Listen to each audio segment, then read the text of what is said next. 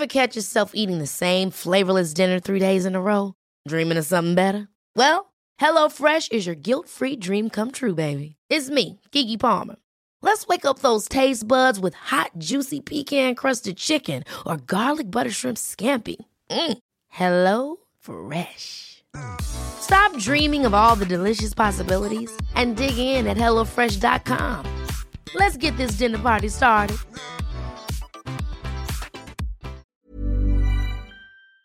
Mm-hmm. Hello and welcome to Midpoint. This is a very special Beauty Bonanza episode. I have Caroline Hirons, the best selling skincare expert, as part one, and then Michael Douglas, the celebrity hairdresser, part two. I don't like the expression celebrity hairdresser, but when you include Kate Bush as one of your clients, it's difficult to label him as anything else. He knows what he's talking about when it comes to midlife hair. He's an incredibly knowledgeable bloke, and Caroline's not just perfect because of her no nonsense advice, but also her life is brilliant. She, before the age of 40, was working in the beauty industry and selling skincare, selling makeup, talking to clients all the time, building up her knowledge, but also a loyal fan base because she just told people the truth. Then she started blogging more truth, and then she was on YouTube and now her social media accounts that reach hundreds of thousands of people. And you may well have seen her on this morning as well. It's a long episode, you might want to break it up into hair and then skincare, or skincare and then hair. And of course, Solgar are with us, supporting us as always, with more than 300 products that bear the hallmark of the gold label, distributed in over 60 countries across the globe. Solgar is trusted by millions of consumers worldwide. Head over to their website, solgar.co.uk, use the code the midpoint, and you'll get 30% off your order. Okay, we're going to start with the wonderful Caroline Hirons. I've sent all of the messages to the family WhatsApp group saying, please do not come storming in the house swearing or singing grime because I'm literally in the kitchen. I can't. I'm just. I've turned off the phone. I've turned off the alarms. I've told my mother, which let's face it means nothing. No. I have two brews, two bottles of water. I've got my notepad and my book, and I'm ready. Brilliant. Well, I don't know why you need your notepad. We all need our notepads talking to you. No, because I always hear things and I think, oh my god, that was so brilliant. I should write that down. What, you, and then I, here's stuff coming out of your brain, you mean? Stuff. Go- no, like your brain, or it, or I think, oh, I, or, or I'll make a note and go, I should run that by legal. I'm not sure I can make that claim. Um, I just want to go. I want to start with you, kind of going back to. Is it right you didn't start kind of blogging, which seems like an old-fashioned word actually now, until you were kind of in your late 30s, early 40s? Yeah, it was 2010. So I was I was literally 40, about to be 41, and Twitter had already started. I was one of the sort of early people on Twitter, not as early as like the Stephen Fry's of this world, but I was there. And yeah, and I was just. I don't, back in the day, as we would say, there was just a lot of chat on blogs about makeup and nails, and I, I was, I just thought, well, first of all, why would you be interested in nails? I love getting them done, but it's not for me. And then the makeup I enjoyed, but I, and ironically, Gabby, I am a trained makeup artist. You don't want me to do your smoky eye, is the what I always say. But I had just done skincare, so I would say, that, and people kept talking about there was like there was no skincare, no prep, mm. nothing and they're all friends of mine and you know and i would say to them what are you prepping with? And they go oh wipes. It was always wipes you know or i don't know like a the early cetaphil you know just not great stuff. And so uh, one of my friends eventually said will you just put it on a blog and stop trying to tell everyone how to wash their face on twitter? And that was literally my first post. I filmed it in the living room here I got my son to hold the camera while I kind of position my hands under a lamp, if you can believe, and it looks it now. And I've left it up just just Posterity, you know, look where yeah. we were. Look where we were. Yeah, and then it went from there. And I think if I hadn't have stayed to skincare and what I knew, I wouldn't be in the position I'm in now. Because if I had gone down the road, there were people who were far better at makeup and nails, and God forbid it was fashion. I mean, please. Where did the skin fascination come from then? Where did it start? Well, my mum and my grandmother were both in the industry doing different things, funny enough. My, my grandmother was a fragrance expert. She sort of was taken to Paris by Guerlain and things like that. But downplayed it. Like I would, I'd always be like, "No, God, Nana smells amazing." And so now, if I walk past a Guerlain counter, I try not to breathe because the memories are too much. Oh, The olfactory, you know, the olfactory system is set up to to slice you down Yeah. with no warning. what kind of sense? a whiff of Shalimar and I'm gone. Oh, really? And so, have you got a good nose? Do you kind of like? Well, I can smell when my kids bring weed. I do. I used to joke I had a nose like a bloodhound, but what I'm not good at good at is describing it. Right. So I follow people who are brilliant at fragrance, and they really bring you into that world. Mm. So I know what I like, I know what I don't like, but I would just go, "Oh, it smells lovely," I mean, it's almost like I have no vocabulary. Whereas when you talk to me about the beauty industry or cleansing or spots or, you know, beauty backed or the, I mean, anything, sport, hmm. football. So skin was kind of in the family, if you like, because beauty was in the family. And did you always have good skin? Were you blessed as a teenager with good skin? Pretty skin? much, yeah. I'd get the odd big hormonal zit, but the my mum's deal was as soon as I said I want to buy some makeup, which obviously, like everyone our age, was a Bourjois blusher from Boots, um, color rose. uh, she said, "Well, you can only use makeup if you're going to learn how to wash your face properly." So that was like the best lesson ever. And and I said, "Well, I know how to do that. I've been watching you and Nana do that since that's my earliest memories. Yeah. My earliest memories of my mother and grandmother are them washing their faces. I Mm-hmm. mean, literally." And so I did, and that was the trade off. And then I sort of obviously went off into a different direction, went down the pretended at one point I could be a goth. That didn't go well.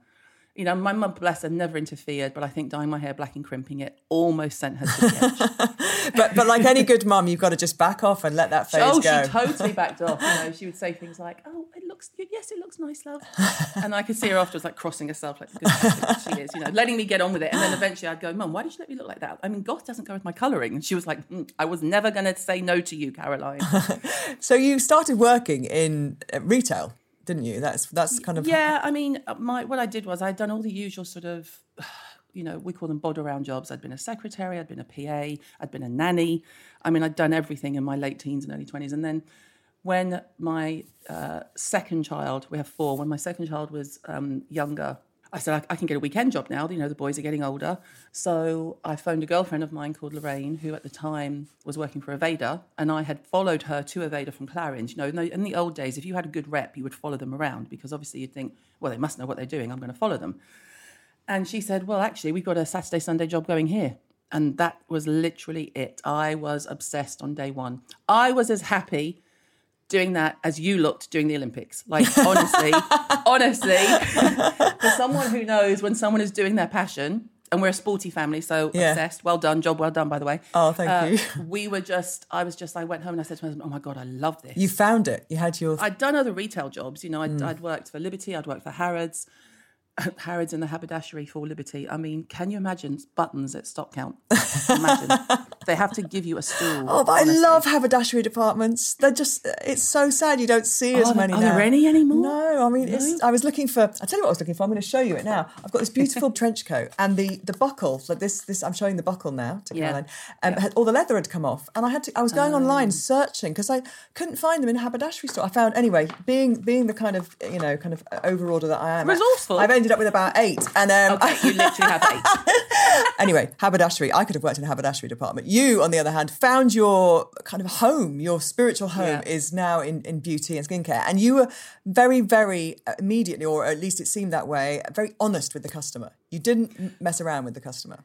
Yeah, much to my financial detriment because, you know, if you're on commission in those days, we were on commission with Aveda and you could make a buck, you know. But then I very quickly realised, and that's that came from following my mum and my grandmother, you know, and just being honest with people saying, you don't need that. Hmm. Why would you buy that? Hmm. It was just such a fun, brilliant time to work in retail. And I'm still, in my head, I'm a shop floor girl. And I really felt like I found my calling, which was unexpected because at no point did my mum or grandmother ever say, Are you going to follow us into the business? Mm-hmm. It was as much of a surprise to them as it was to me. So when did you start to get the science behind skin and, and understanding a bit more about skin kind of coming in then? Pretty early on, to be honest, because I've always been, I like to call it healthily skeptical, mm-hmm. not cynical, just, well, if you say it does that, mm. is it going to do that? You know? Um, so I would, it's not that I started trying to question, but then what happened is, of course, with the onset of social media and the online world, people could make claims and it went unchallenged. Because if someone's standing in front of you, if I have a relationship with you and you're, by the way, I think I have served you in Richmond Space NK when you were still a Yorath. Wow, you probably did. I mean, A long time ago. oh wow. Honestly, not to drop that in there. You were you were on our list of nice customers, don't worry. Um, I love that shop. Anyway, um, oh, we had we but we would have such a ball, you know? And randomly, because it was so near Twickenham, like Glenn Close would walk in. yeah, you, You'd, just be like, oh my God. Anyway, I digress. Um, I've completely forgotten what you said to me. So, so we're talking about, we're beauty, I'm talking we're talking about the science of skin, and you Oh, can, science, because yeah. you were a bit skeptical of some products and just Well, healthily. actually, so I think I think it came from because with Aveda they were very um, holistic before it was holistic, clean before it was clean, or green before it even existed. And they were genuine. So I met with Horst, who sadly is no longer with us, but he was the real innovator of Ayurvedic, sort of bringing it. Obviously, I don't mean in any way. what I mean is he brought it into the sort of Western Mm-hmm, beauty world. And the smells of their products. Oh my god. Honestly, just amazing, and I can I still have them in my head. You know, I genuinely was taken in by it, and I could see the effect that's, and I knew the effect that scent would have on people from my own experience with it. But also, we were unfortunately opposite Vivienne Westwood's counter when they launched their fragrance. And even now, I can't smell it without having a migraine. And it was, it was brilliant times. I mean, my favourite moment in Harvey Nichols is when someone came up to me and asked me for the vagina West Wing counter. Excuse me, where's the vagina West Wing? And I went, I think you do, Vivienne Westwood. It's just there, madam. Oh, yes, that. That sounds it for a like it does sound ironically like a really good punk band though. She'd be proud of that. Vagina West Wing. I Yeah. think Vivienne would rock with that. But but then what happened was I went to Space NK, and at Space NK we were trained in every brand. In those days, you had proper hardcore, like two three hour trainings with every brand, which is where my basic training came from Mm-hmm. in terms of the the depth and breadth of brands. And of course, if you walk into a store like Space NK, and they still have the same setup, if you look on either the left or the right, depending on the store, you'll have high tech. Mm-hmm. Doctor brands, that kind of thing. Then you'll have the hybrid area where you'll mm-hmm. find like Eve Lom, that kind of thing. Mm-hmm. And then if you look to the other side, it's the green area. Mm-hmm. So you'll have like Tata Harper, that kind of thing. And although they've tried to amalgamate it a bit more these days, it's still very much that's how the customer used to shop, you know, left, middle, right. And so I would go to trainings and hear some trainings and think, oh, and that that what would happen is, of course, the scientific and the doctor brands would bring the would bring the stats and would bring the facts and would bring the papers and be, and we found this when we did a clinical trial on X. But the woo woo brands, as I call them, now I'm, I have room for woo woo. Mm-hmm. I just don't want you to tell me it's going to change the structure of my face because it's not. Right. And when they said things like, and I won't name the brands because they, they do make the odd great product, but they would say things like, well, we don't let the women, if they're on their period, they're not allowed to pick our flowers in the field because it might bring, a negative, en- it might bring a negative energy. That face you just did, lovely listener, if you could see Gabby Logan right now, that's the face I did in the training because I have no poker face. So, yes, the workers, if they're, they're not allowed to pick our flowers if they're on their period because it may bring negative energy. And you could feel the, or every woman in the room went, mate, you've got no idea of the negative energy you're about to get. Yeah. you know? and so that kind of started, and that, I mean, that's 20, over 20 years ago. So that it was already happening then. Yeah. And all that's happened now is just an extension of the woo woo.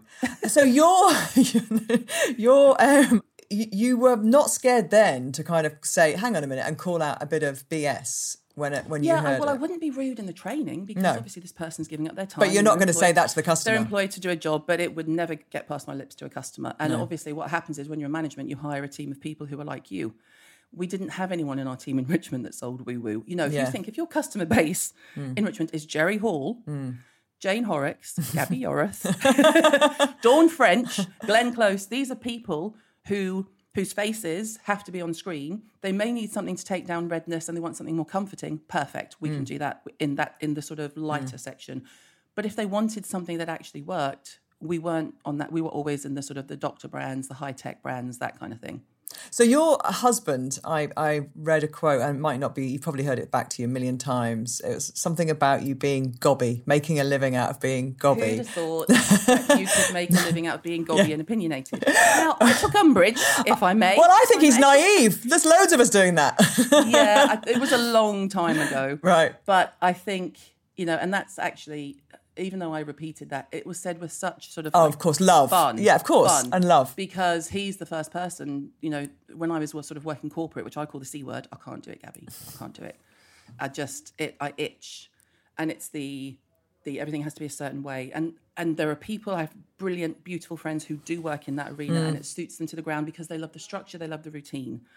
I like being able to go, oh, actually, we could change our minds about that now. Mm-hmm. You know, but you can't do that. And I always describe it as, you know, big corporate for the beauty industry, for those listening, is if you walk into a John Lewis, for example, it's the big five or six brands that you always see there and you're going to know them Mm-hmm. immediately Chanel, Clarins, Lancome, Clinique, Estee Lauder, Dior, those ones. When you work there, those, you know, they plan their releases like two, two and a half years out. So they're already on to like Christmas 2023, all that sort of stuff, spring releases 24. You know, that's how hmm. far away they plan. And so they're like a massive, massive cargo liner going down the Suez Canal. Got to go carefully. Yeah. can't, can't, don't go for a second off drift or everything's going to come crumbling down around us. Whereas the younger, more innovative brands are like a speedboat. Mm-hmm. And if they see a trend, they can jump on it. They still have to go through all the testing course. and everything, but they mm. can change course and mm. divert. And so that was always much more interesting to me. And so when I got to the point of management in Space NK, that's where I ended up meeting Sylvie Chantecaille, and meeting Sylvie Chantecaille is what eventually took me off the shop floor. Yeah. That's where everything that I had experienced previously, either working for corporate or watching my parents who were both in management, watching how they treated people, clicked in. And I just thought, I love this. I love working with people. I love helping people. I love the educational side of things. And, you know, we're now in 2021, I've got, I think I've got 14 people on the team. Wow. That's really bad, isn't it? 14. But no one's left us yet. That's brilliant. No one leaves. Yeah. And we, we say you're not allowed to leave. You know this. um, just because I have always, and that's why I couldn't do corporate because you always come up against people's egos. Everyone's clambering to climb up the ladder, and I just wasn't. I was just always perfectly happy doing my own thing. You must have been though uh, approached, and they must have tried to seduce you into their brands and to come up. Yeah, come on I mean, I I did go for a job at oh, I think it was P and G, which is fine. There's no problem with P. Um, a long time ago, in between sort of when I finally decided to consult, and I got the job. It was like three two and a half hour interviews, and I've said this before, and it was it was when I first realised that I was in control of telling people my worth, which is life changing when you're a, a. I mean, for me, a woman, a, mo- a mother at the time of two or three or four. I can't remember. this is what it, this is what it's like. Um, but you know, I went for the job. I got the job, and they they they sent me the offer, and I knew I got the job because obviously in those days it wasn't email; it was like a big fat pack arrived in the Right, door. right. Not the dismissive single sheet A4 letter folded into three. And I thought, oh my god, I've got the job, and I opened it up, and the salary was like eight grand less than they'd advertised, and less than I was already on. So I called them and I said, "Oh, thank you so much. Um, I've just got a query. You know, the salary is this." And they said, "Oh, we it's, we've reduced the salary. This is," and they went straight corporate. And I got itchy, and they said, "We reduced the salary because obviously we had to allow for the car." And I said, "Well, I didn't ask for a car, and I don't drive. I live in central London." That's how long ago it was. And they said, "Well, that's the value we place on the role." And I said, "Well, thank you very much, but I'm afraid I'm going to have to decline because that's not the value I place on mine." wow. And that And I remember saying it and going, "Oh, that was, you sounded like Oprah. That was good, Harlan. Do that one again." And then, literally from that moment on, I thought, if I'm turning down this big job with P and G, which was like senior management, and no disrespect to them at all, they were very graceful. They got it. You know, and the people I spoke to said it's our loss, and it was mm-hmm. all very lovely. Um, how old were you then, Caroline? 2006. Right. So I was born in '69. What's the math? Late Been, 30s. you'd have been late thirties, which Late uh, that's you know that's a kind of interesting. It's a bold move in a way, isn't it? Because that's Hmm. a time where you kind of think, right, my kids are a certain age. Oh, this would be quite a safe job in many ways, Yeah. and it's got that corporate structure. So Yeah, but going back to Jim, which is why it popped into my head, he's always been the person to say, if you don't want to do it, don't do it. And I was the main, I was the breadwinner at the time because when we, that's what it was, because we definitely had Max by then. He was born in 2004. Uh, I was the main breadwinner, and when we had our fourth child, you know, four children in central London, the childcare fees, forget it. And so with Ava and Max, the second group, we had two, a group of two, ones, and then two others. Um, the childcare fees were pretty much his salary, and we just looked at each other and said, "Why are we doing this? We're both busting our guts to get home. We're I'm constantly exhausted. The kids don't get any quality time with us." And he said, "I'll stay home." And him staying home gave me the career and gave us the lifestyle that we have now. But but that but it wasn't you know there was not a given at that done a lot point, was it? days, no, and much it more much more common now. Hmm. But it also wasn't a given. You still had to then go out and create almost this career for Oh, yourself. for sure. But what it meant was, for example, if the kids had chicken pox, it wasn't down to mum to stay at home. Mm-hmm. You know, they could say to the kids, "Oh, they've got chicken pox. Oh, well, who's with them? Their father." Mm. Yeah, yeah, yeah. the kind of question a man never yeah, gets asked. and know. still and still ask that question and now. I mean, it's just and even even this conversation, although I am wholly appreciative of Jim and always sort of hold him up as I couldn't do it without him. You know, men aren't asked No. how they manage to do it with four kids. no, no. but but I but I share it because you can do it. Mm. It is possible, you know. And I still I would have been successful, but I probably wouldn't have had my four. But I also think you sharing that helps to normalise that that can happen, and it's not, exactly. you know, it's not and extraordinary. And most of my friends, yeah, most of my friends, especially in this industry, quite a few of them, their husbands have either gone part time or given up to work with them because they're more successful, which is amazing. That's Mm. what we want. You know, it's not the 1950s. I don't remember my nana, my dad's mum, going to work, but she did. But she would never work at the weekend. She was like a part time shop girl in Liverpool. But my granddad was the worker, Mm. you know, and that's the generational gap. My mum worked full time from as long as I can remember because when I was younger we were in the states so over there I think it was just a bit you know further ahead And so, yeah, I just never had it in my mind that I wanted to have babies and not work. We're very similar actually, because I think we both, uh, both my mum and my grandma on the maternal side were. Well, my mum still has a business now. She's a property developer, and at seventy-one, she's as busy as ever. And her mum, my grandma, who sadly uh, died uh, just a um, month or so Oh, ago, no, so she sorry. she always, yeah, she was the real kind of matriarch who always worked, had a cafe opposite Elland Road, worked all her life. So I think when you've had those examples in your life. Yep. You just then think, well, this is what I'm going to do. Yeah. How are we going to make it work? But the funny thing was, my husband's, you know, like, it sounds a little bit um, like yours in the sense of always supportive, telling me to do things, go for it. He has his own business. I never thought for one second that I was going to stop working when we had children. But um, my granny, even though she worked all her life, she'd say things to him like, "You're amazing, Yeah, Kenny. I know. You're incredible." mum would do She that. couldn't quite believe Yeah. that you know there was this man who was sharing childcare. Yeah, my mum would do that, and never from a malicious place. Always just a No, no, wonderful, genuine appreciation. wonderful. that. He's willing to stay home. I'm like, mum, he's living the life of Riley. And obviously, there comes there comes a point where, you know, he was like, I can't do this much longer. Thank God we only had four and not any more children because I cannot do that school run anymore. The women went, and I remember seeing. um uh, Danny Dyer, Danny Dyer talking about doing the school run, and it cracked me up. And I showed Jim, and I said, "Oh, look, it's you." And he just said, "Do you know what? Do you know what I mean? I just want to get my little and get her in the motor and get home. Why are these women wanting to talk to me? Why are you talking to me? I don't want to talk to you. I just want to get my because he was such a novelty. Literally. And so- Jim would be like, oh, so wanted to talk to me, but I think they really want to talk to you. And I'm like, Jim, trust me, they want to talk to you. You're the handsome man in the playground. You're the dad. Do the thing. And he's just like, no, I'm just going to put my head down and tomorrow I'm going to wear a hoodie. Is he interested at all in what you- you're doing in terms of the, and obviously the business side of it, but in terms of skincare, is he interested? No. No, I mean, he'll say, I need another pot of that stuff, and I know what he needs. you know, so he's interested in terms of it's our company, for Yeah. sure, and he has to sign the odd thing. But, you know, we did the big three day event recently, and he came for the party, and he was like, late. I'm like, dude, I'm about to give my speech. My husband isn't here. Hustle. And he's like, oh, it's just nice being out in Covent Garden. I'm like, what are you doing? Get your ass Wandering here, round. Hirons. you know, and he, he strugg- and then of course he strolls in all like chilled, and I was like, Jim, and I'm like, oh, great, don't worry about me, it's all right. Can I do my speech now? You know, I know. And we've it's just been and it's been great for the kids to see because you know as as early as they can remember, they've had a parent at home, which is obviously a luxury, but mm. doesn't like it's almost like don't we weren't in that position because we had money. We were in that mm. position because we had had four children. The nursery fees were bleeding us dry. And that meant I could then hustle in the mm. word that we used to use in the old days, meaning graft, mm-hmm. and really graft, and just, and that's why I had to know my worth because there was more than just. It's not. It wasn't about my ego. It was literally about my income. I can't take an eight grand drop in income because you're going to give me a car that I don't need and can't drive.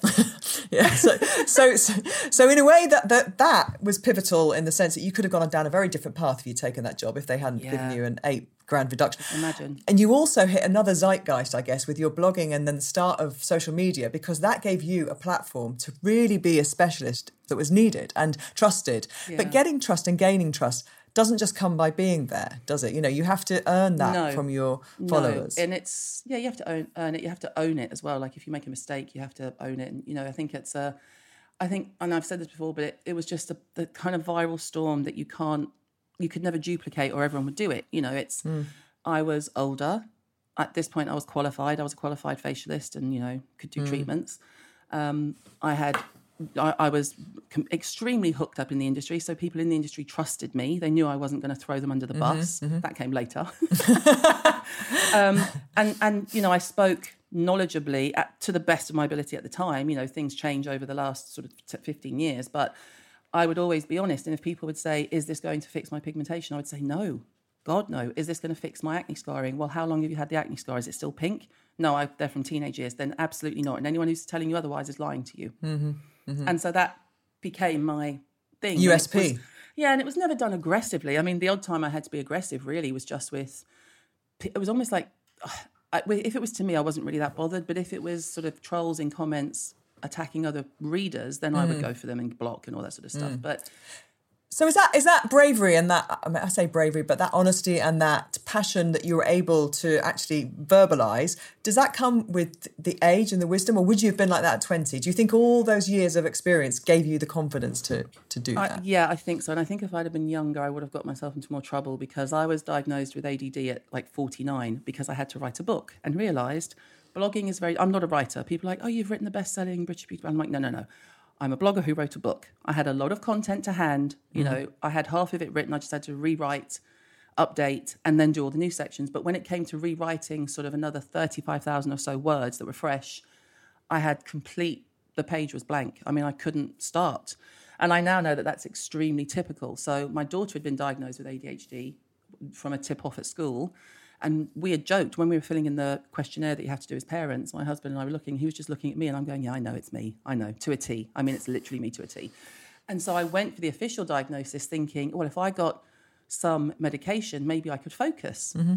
But it was only as I looked into it, I thought, wow, I mean, my, without me even knowing, my ADD has completely directed the sort of travel of your life. So, so, so the diagnosis didn't change anything really. It just helped you understand yourself a little bit better. It really, really made me embrace who I am, which sounds strange because a lot of people get it and they have almost an anxiety crisis. And for me, it made all the light bulbs go Mm-hmm, on. I just thought, oh, that makes perfect sense. I now, and I it, basically, I gave myself a break. Mm-hmm. Where I'd always said, "Oh, you shouldn't have said that," or "You're," because blurting is a part of it too, which I used to do in meetings, Mm. and not like negatively or badly, but you'd think, if I now I would just keep my tongue and just be, well, they don't need to know Mm. my opinion on this, you know. You know, they say, oh, you, you, can take too many risks, but if I didn't take risks, I wouldn't be in the position I'm in. right. So it's that fine balance of. Well, know, Rich, I don't know if you, Richard Bacon, the broadcaster, Yeah, yeah. he was um, on uh, a couple of series ago, and he had a later life diagnosis, and um, it helped him first of all understand himself because he goes Yeah. into hyper modes of concentration where he can write kind of you know a TV show in three hours, but he wouldn't notice if the, literally the house had fallen down, and then on the flip side, you know, he could walk across the road and not notice a car coming. So he's like, yeah, so yeah, or he can sit for days just not doing anything. Yeah. So That's um, very typical, and that it explained my school years. It explained how I would cram for exams, Mm-hmm. and I feel kind of like our, our elder two sons, because basically the whole family have it. Imagine our house at Christmas time; it's entertaining. but I, I feel like if we'd known, if we'd known that early on, then our elder two would have had an easier ride through school. But Yeah. it's not, and it's not that they had a hard time; it's just that when you have it, you have no poker face. So Mm. I would sit through chemistry, physics, and biology. Biology I loved and was obsessed with. Chemistry and physics, I would literally fall asleep, didn't even pretend to make an effort, and say to the physics teacher, just keep walking, mate, just keep walking, because you know I'm not, I, I can't even, my brain doesn't work that way. I can't retain the information. And our kids are the same. You know, Ben, our eldest, once filled in a report for English that they were so disturbed by the school. And it sounds terrible that we're laughing, but they sent it to us and said, We're concerned for Ben's mental health and obviously we took it seriously but he we know we knew ben the young man hmm. and he was just being honest you know and it said and how did you find the assignment so and so? He put oh i want to die. But he meant like it was so boring i want to die. Yeah. you know and at the end of it he said do you have any other notes? And he put kill me now. We kept it. I mean i still have it. I might read it out on his wedding day. But it it really all of those memories came flooding back. So it was thankful you know it was to our daughter who is incredibly sporty her netball teacher said I think Ava has ADHD. She is so easily distracted, except when she's on the court. Mm-hmm. When she's on the court, she's a beast. Mm-hmm.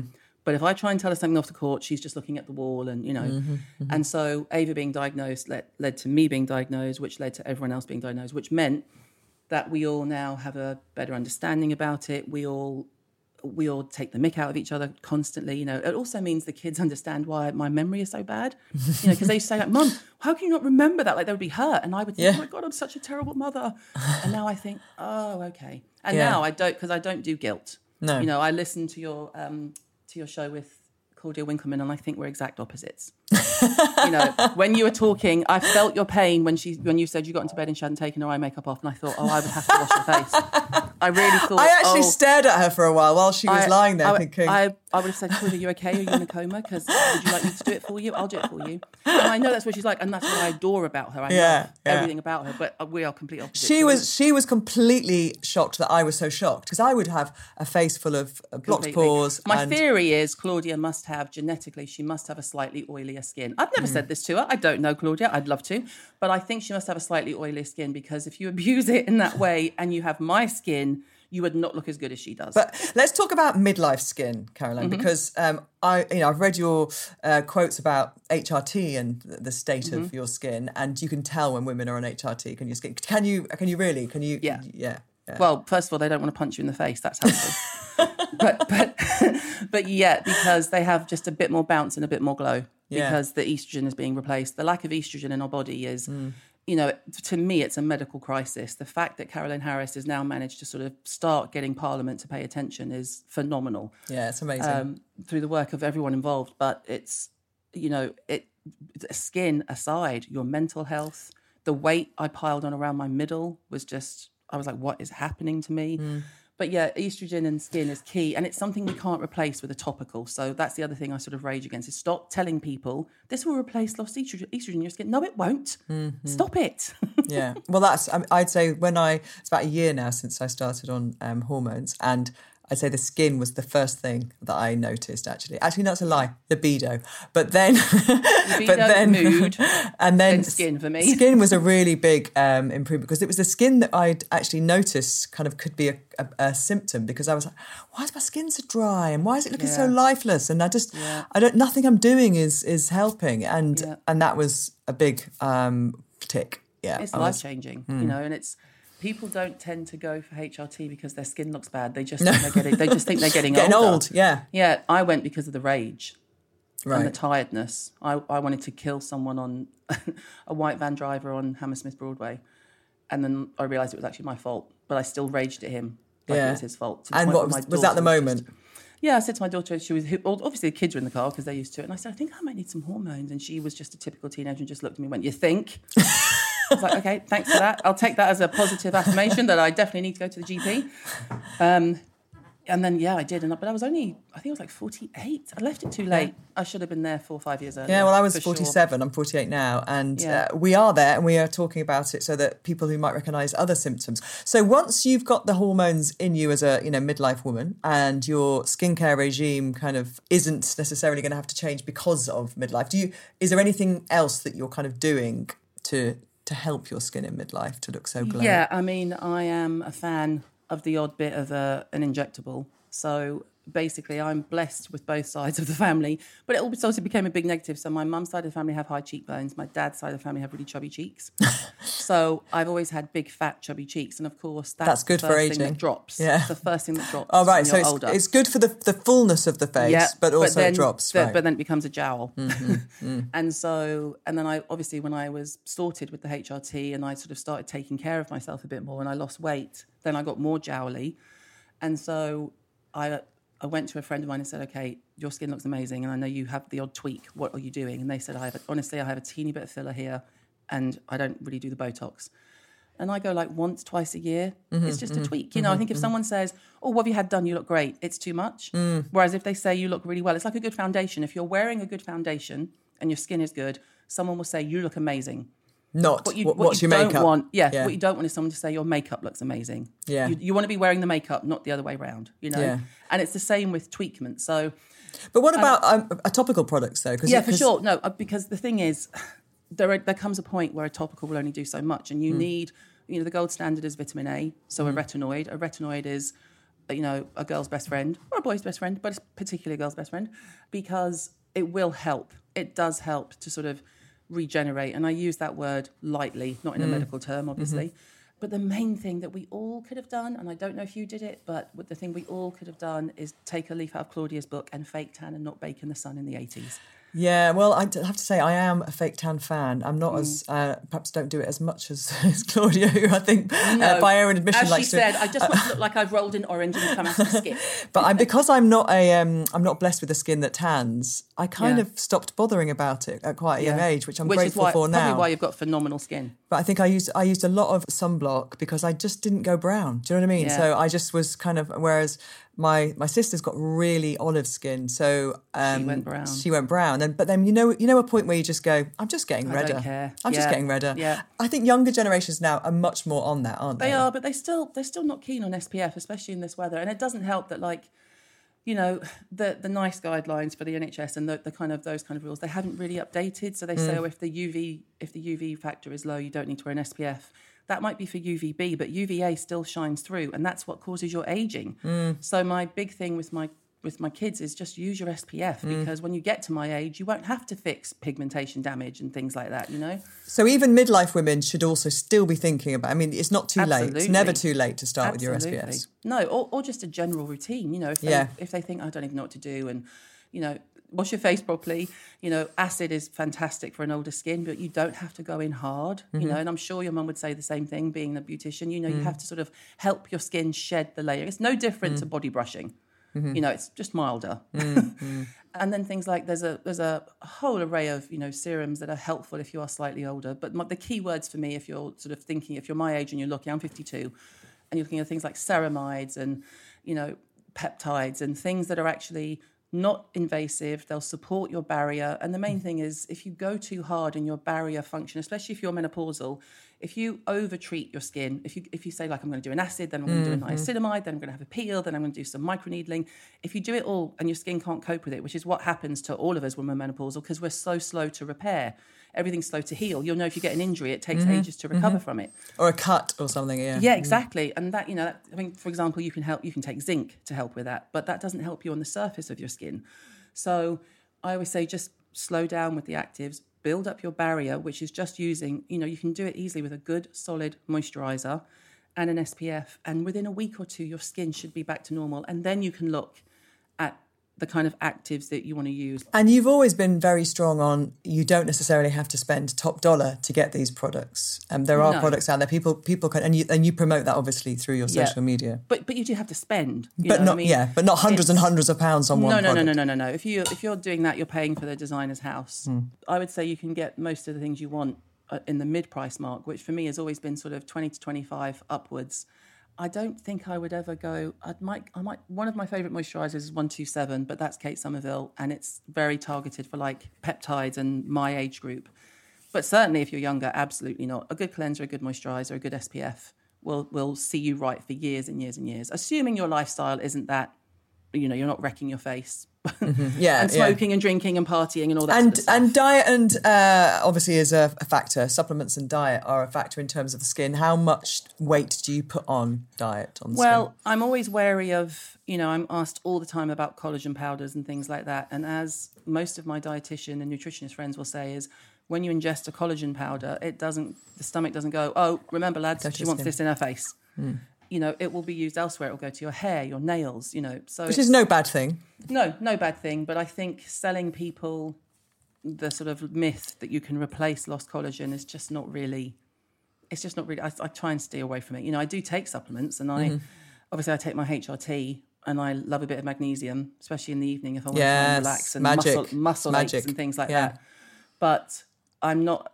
I, I would never sort of fully endorse ingesting collagen until there's more clinicals, just because there, there- there's so many sort of things where they could sort of try and make you think it's going to end up on your skin. Hmm. The best thing I ever did was stop drinking. You know, I still like the odd glass of champagne, but when you're menopausal, your, Yeah. your liver just cannot cope No. with alcohol in the same way it did when you were 20. I mean, I used to work in HMV in the, back in the day in the 80s. We go to work, go to a gig, full makeup, you know, go to the after show party that would go on all night, like at Wembley Arena or whatever, and then go back to work the next day. I would be in bed for a week if I tried to do that now.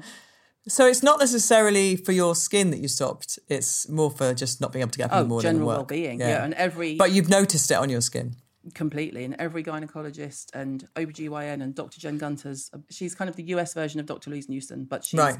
Louder um, and she is the one who went to the Goop summit and basically called it out and was just like this is bullshit Right. Okay. don't steam your vagina it's a self-cleaning oven Right. like that kind of thing Well, speaking of that, and I wasn't going to bring it up necessarily, but um, uh, you obviously attracted a bit of attention when you called out um, Gwyneth Paltrow's SPF application. Or lack you? of. Yeah, lack of SPF application. And and I was wondering, because it's so important to be able to do that, people don't necessarily feel they have a voice. I suppose I've asked you the question almost already, but that confidence and that ability to say, right, this isn't right, that that comes with age, doesn't it? You Yeah, can't. for sure. you wouldn't do that at twenty. I'm just looking at the positives of being in midlife, and I think that oh, is oh, all definitely one of them. Yeah. It's all positive for me. I mean, the only thing that isn't positive is like Billy Connolly used to joke is that you grunt when you go to unplug something. You know, you know that's the only that and sort of needing more sleep. You know that kind of thing. But the positives. I mean, I wouldn't be 20 again if you paid me, Gabby. I love being 52, and also, you know, you get to see your if you're lucky and you've, or if that's what you, the path you choose to take. We chose to have children. You know, you get to see your children grow, and we have a granddaughter. And, Yeah. And well, I was going to ask you have- that. Yeah, being a grandma. I mean, looking Yeah. as glamorous as you do, but being you're so lucky to be. I, I say this without. Hopefully, my daughter won't do anything too proactive about Not- this. not She's just yet. 16, but um, but yeah, I often say to her, you know, there's there's other ways to have families. You could have a family in your 20s and uh, early 20s because I just, I you know, I think it's a it's a real gift, isn't it? Oh, it's, it's just been the absolute best thing yeah, I mean, she, when people say 2020 was horrible, I'm like, no, that's when we had Nova. It will never be, you shall never hear me say 2020 was an awful year. It was the best year of our lives. She is amazing. Um, but I love being the age that I am. I just want to make sure that the women who are our age have the right information. And with the Gwyneth situation, it was almost, it wasn't even a red flag to a bull. It was almost as if the bull was standing in front of the matador and the matador was butt naked with with food hanging from his balls, waiting for the ball. I mean, it was literally like, you are absolutely kidding me. And the fact that Vogue US had given it the platform just made my head explode. Because to them, it's just they're going to get hits, right? It's clickbait. Mm-hmm. Gwyneth's, you know, Gwyneth's daytime routine. Well, first of all, she makes out like she's washing her face, but she's got makeup on. So mm-hmm. the whole thing from the beginning to end is just a Hollywood lie, and I can't deal with it. It does my head in. And where I would normally just ignore it and go, oh God, California, and make a brew, mm. when she did the SPF, I, I, was like waiting for her to finish. I was just like, what are you doing? She said, well, I'm not a big user of SPF. I like to just apply it where the sun hits. And I'm like, and she's mimicking like doing it like a cheekbone highlighter. And I'm like, what do you mean where the sun hits? You live in California, it hits everywhere. And, you know, and I don't mean it in an unkind way, but her chest and her neck are full of sun damage. So she's clearly never worn SPF is not comfortable wearing SPF and just did it because she felt like she had to do it. Yeah, yeah, yeah. And if yeah. that was me, I would just do a nighttime routine. Babes, just do a nighttime routine. Yeah. You yeah. know, get a, get a better advisor who says, mm. you know, if you don't use SPF, people will say, why aren't you using it? Better than just making up. And also, she said that normal SPFs were toxic, which really wound me up. And so, yeah, I just I just said this is really bad information. And then what happened was, it, I didn't even plan it. I just said this is really bad information. What are you doing?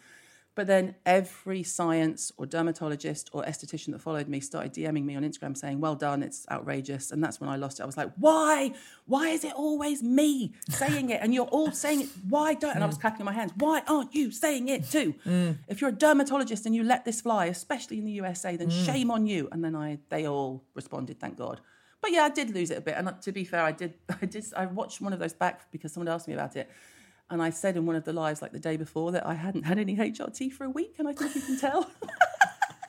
I think I've been slow to order it, and I think I'd run out, and I think you can tell. But I'm glad because, frankly, it needed saying. Yeah, you know. Yeah. And I don't always want to be that person, Gabby. I, I too, again, like Claudia or Sharleen Spiteri, you know, oh, who, by the way, I have such a girl crush on. I was yeah. loving listening to her talking because when she first came out, I was like, oh my god, you don't have to basically have Show long nipples. Yeah, yeah, yeah. To have be a long curly hair and, and wear yeah. a crop top and have a. And you well, just she knew was, that she swore and you know yeah. her hair was amazing and she was playing guitar and you know. Yeah, yeah, she's. But brilliant. I just don't.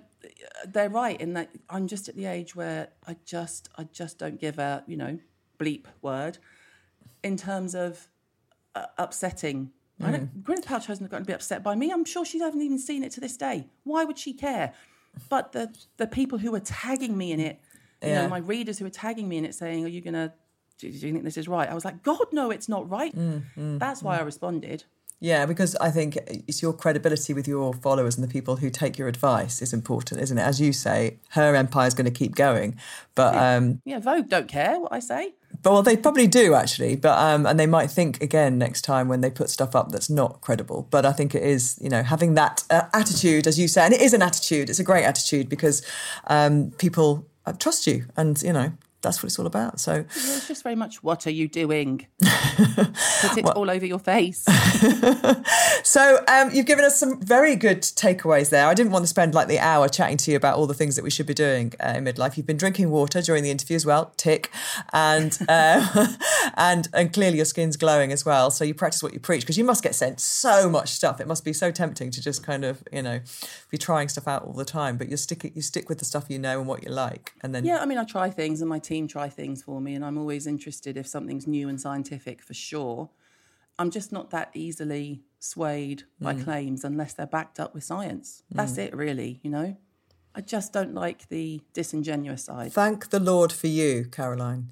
Thank you so much for sharing it, for giving us your time and your, your, passion. Thank you for having me. You uh, you can get the um, the noisy kids back in, or and oh, no. uh... I'm going to put the kettle on, leave them. Thank you so so much. Thank you, Gabby.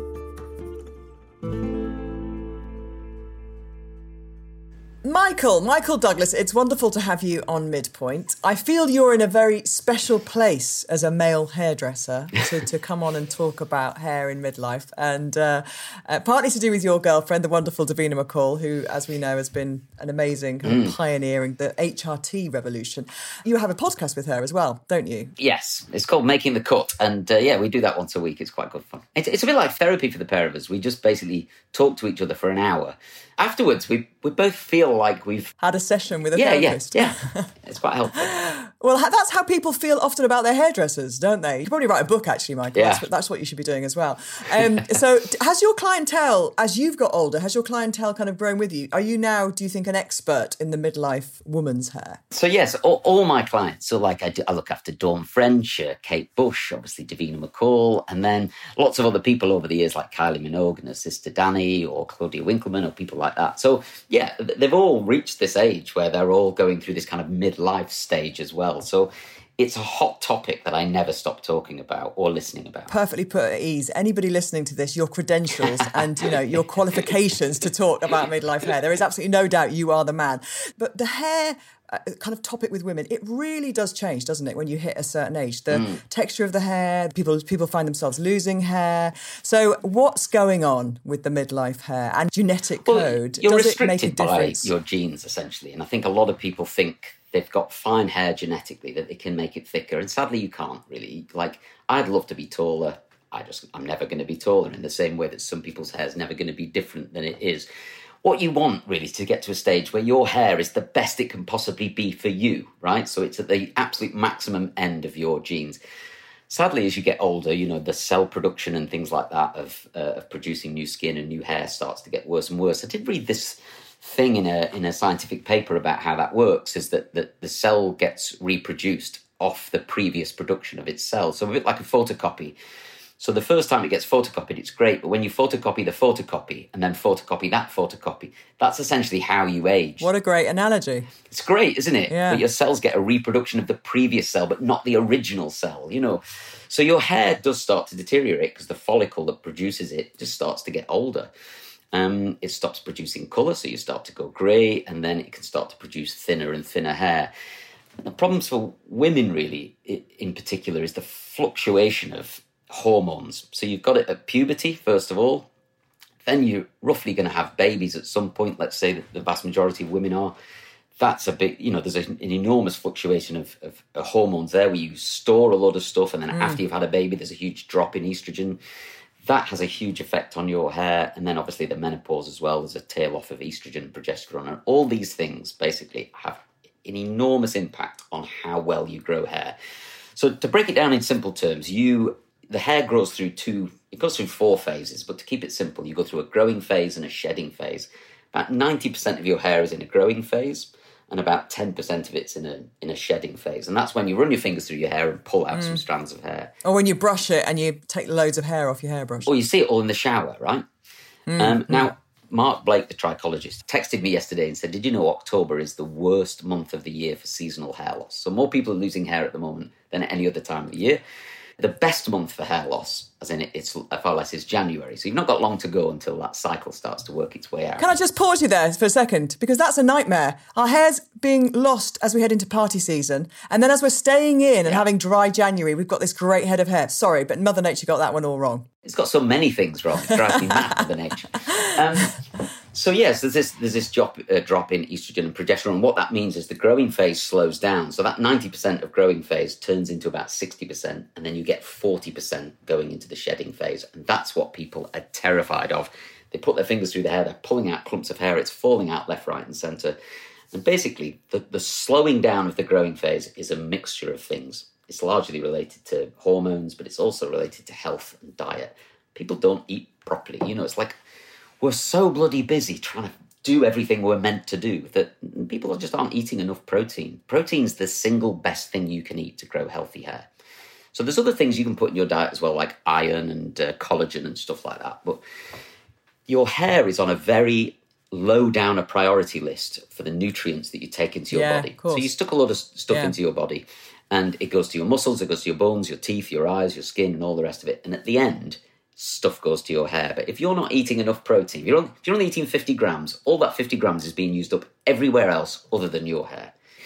So it's those things combined. So let's say you've got the menopause, you're going through a shedding phase, you're not on HRT, and you've got a virus like long COVID or something like that, and your diet's not that great. Blimey, you know, your hair is going to be suffering like nobody's business. So sort the diet out first.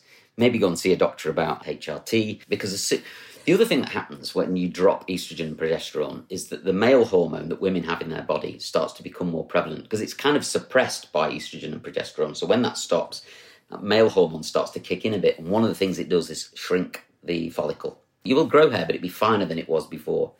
So going on mm. HRT reverses that whole system. Now it takes a while because hair grows quite slowly. So people want instant results. They want to take some collagen and in two weeks' time have loads of hair, or they want to take HRT and see the difference. You've got to give it at least four to six months to start to see an impact on that because your hair grows a centimetre a month, right? So if it grows through for a month or two mm. months or three months, you've got to give it at least three or four months to start to see any benefit mm. at all. People give up quite yeah. quickly with hair supplements and things like that, but stick at it. Three to six months as you're looking at for it to recover. That's a really good point, actually, because it's not going to change the hair that's already out. Obviously, yeah. it's the hair that's coming through. What has changed, which I don't know if I can do anything about, is I've got naturally curly hair, right, and it's getting more coarse as it comes through. I, I can't. I mean, you know, it's it's wavy, mm-hmm. right? So that's kind of like not not going to change. There's nothing I can put in my diet to create straight hair. Basically, there isn't sadly. Hair. I mean, heat is really great at smoothing out that hair, but obviously it's a bit damaging. It depends how how you do it. A lot of people straighten the hair, so they get the irons, they put it in and then they iron three or four times mm. over one section. You don't need to do that. You just do it once, mm. slowly, over one section at a time. Right. So you're not just putting endless amounts of heat on the hair. And products beforehand? Yes, if you can get some kind of heat protection cream or blow dry spray. My favourite is this one from Sebastian. It's called Potion 9. It's kind of a funny orangey kind of, um, it's like mango juice or something like that. It's quite syrupy, but it's brilliant. You put on wet hair, blow dry that in until your hair's completely dry completely dry. The worst thing you can do is put like 200 degrees centigrade on damp hair. And, and people do this all the time. It's the single most damaging. It's more damaging than bleach and everything else to your hair. So make sure your hair is bone dry with a product on and then iron over the top of that. But one of the things uh, that people do is they is they iron way too much. So your hair's got some moisture in it. When you take that moisture out, hair gets styled. That's how hair is styled. You don't need products to style hair. It's just the remove the removing of moisture from the hair. So you can wrap your hair around anything, remove the moisture from it, and it'll stay a perfect representation of whatever's been wrapped down. You don't need mousse or blow dry spray. All the stuff goes on in the center of the hair. But if you start removing, start trying to remove moisture that's not there, you're just burning your hair, and that's what loads and loads of people are doing. So you can straighten those tight, frizzy, curly bits of your hair with some little straightening irons or something like that, but just do it once um, with some product on the hair and do it slowly. It should take maybe four or five seconds to go down the section of hair.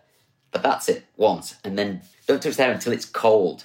So there's something the hair goes through, right. it's called a, a, glass transition phase. And a lot of people put a curl in the hair and then run their fingers through it quite quickly. Don't do that.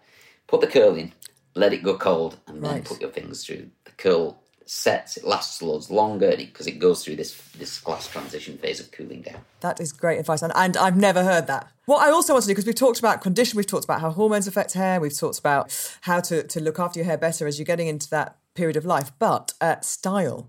Because there used to be this thing, didn't there? Kind of like, oh, you have to cut your hair when you get to a certain age.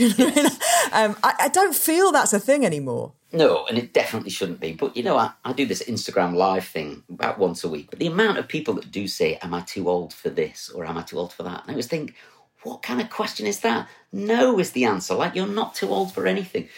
I have a client called Ann Mitchell, actress who was in EastEnders for a long time. And she very famously played this character called Dolly Rawlins in a, a series called mm-hmm, Widows mm, yeah. in the 80s. Everybody remembers her from that. She's I think she's 83, Ann Mitchell. She's not. Yeah. I highlight her hair like I would highlight a 22 year old's hair. Like, there's no difference in the way I do her hair than I do anyone else's hair. We do some weaved highlights, some bleach, some blonde. Uh, we do this lovely kind of sh- shaggy kind of hairdo with a big long mm. sweepy fringe. I blow dry it in exactly the same way. And she's like a she's like a shining beacon for me to say, look at this woman who's 80. Like, I don't mm. do her hair any differently than I would do a teenager's hair. Like, no, don't pay any attention to that. What you want is to just look the best possible version of you. So no, I, I don't buy into I don't buy into any of that really. And I often find, you know, short hair can sometimes emphasize aging. And I don't know whether that's a generational thing for us. I think it also it depends on the face, doesn't it? I was at an event last night, and a woman who must have been in her mid fifties because she did. she came over to me and said she enjoyed this podcast. She said, "I'm a little bit older than your target." Mm. She didn't look it. She looked really. She looked great. She had a cropped black, very dark hair, kind of like in a really like Liza Minnelli almost, kind of like mm. beautiful cut and it suited her face exquisitely. You know, she had a red lip on, really dramatic bone structure. And I looked at her and I thought, God, I bet that's easy to look after. I was looking yeah. thinking, oh, I love, but I could never have that haircut. And I think it is your face, isn't it? And your hair texture is going to kind of direct you in that. But in terms of a blanket rule, yeah, I mean, I never look at face shapes. Lots of people say to me, "Oh, I've got a face shape. What you know? What's it? What what would be good for it?" I've in 35 years of doing hair, I've never thought about face shapes at all. It's not part of the thing. Journalists write about them all the time because I think they've got to fill the magazines with information. Yeah, yeah. So, but I, you know, when they say what's good for this face shape, I think I don't know really. It's more what what will your hair do and what won't it do. And you know, if yeah. somebody's got really thick curly hair, yeah, and you can't look like Claudia Winkleman. You know, it's just it's going to be a massive no. difficult difficulty. So I always just look at the hair and then try and find out a bit about the personality and I would always, always take pictures to the hairdressers. Don't ever feel intimidated by that. Like, Really? One of the big problems that hairdressers face is not fully understanding what you want. And the best way to break down that is just to show them a picture like, I want this. Yeah. And it doesn't matter if it's Jennifer yeah. Aniston or it doesn't matter. It just gives the hairdresser an absolute clear picture of, you know, uh, what I love to do is play a very honest, straight game and say, well, look, this is not going to work for you. Um, but this, on the other hand, could be great. You know, let's leave the fringe mm-hmm. a little bit longer. Yeah, I mean, that, I think that's going to be absolutely a, a kind of music to so many people's ears mm. because I think you're afraid, aren't you, to kind of like be judged that you're. Well, I, I know I don't look like Giselle. Yeah. I know I don't look like Robin Wright Penn, but you know, this is the haircut that I like. So, um, so thank you for that and all the other advice. I mean, I, you've absolutely crammed it in there and Good. given us an indication, if anybody's listening, that you do your kind of private uh, online clinics with your hourly, weekly Instagram live. So, it was Instagram live you do it? Yes, yeah? Instagram live at MD London. Thank you so, so much. Absolutely brilliant. We had so much of your time and expertise, so I really appreciate it. And I'm sure all the midpoint listeners do as well. Thank you. That's a pleasure. Thanks, everybody.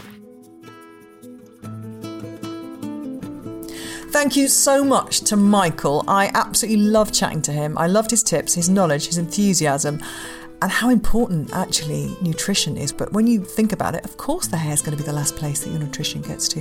At Solgar, of course, thank you for their support today. The midpoint is the code you need for 30% off your order, so head to their website now. And thank you to Caroline Hirons as well. I love her story, and actually, her book, which is called Skincare, the new edit, is out now. It's a gorgeous yellow hardbacked book. It Would be a brilliant Christmas gift for anybody from the age of about 18 upwards, I reckon. Anybody who's interested in skincare, full stop. And uh, it turned out, we chatted off uh, our podcast afterwards, it turned out that I used to go into the shop in Space NK in Richmond when she was working there, and we knew so many people in common. Um, she's brilliant, isn't she? And she is welcome back anytime. Thank you to Lauren, Armstrong Carter, and Rethink Audio for producing, and to you for listening. I'll see you next time.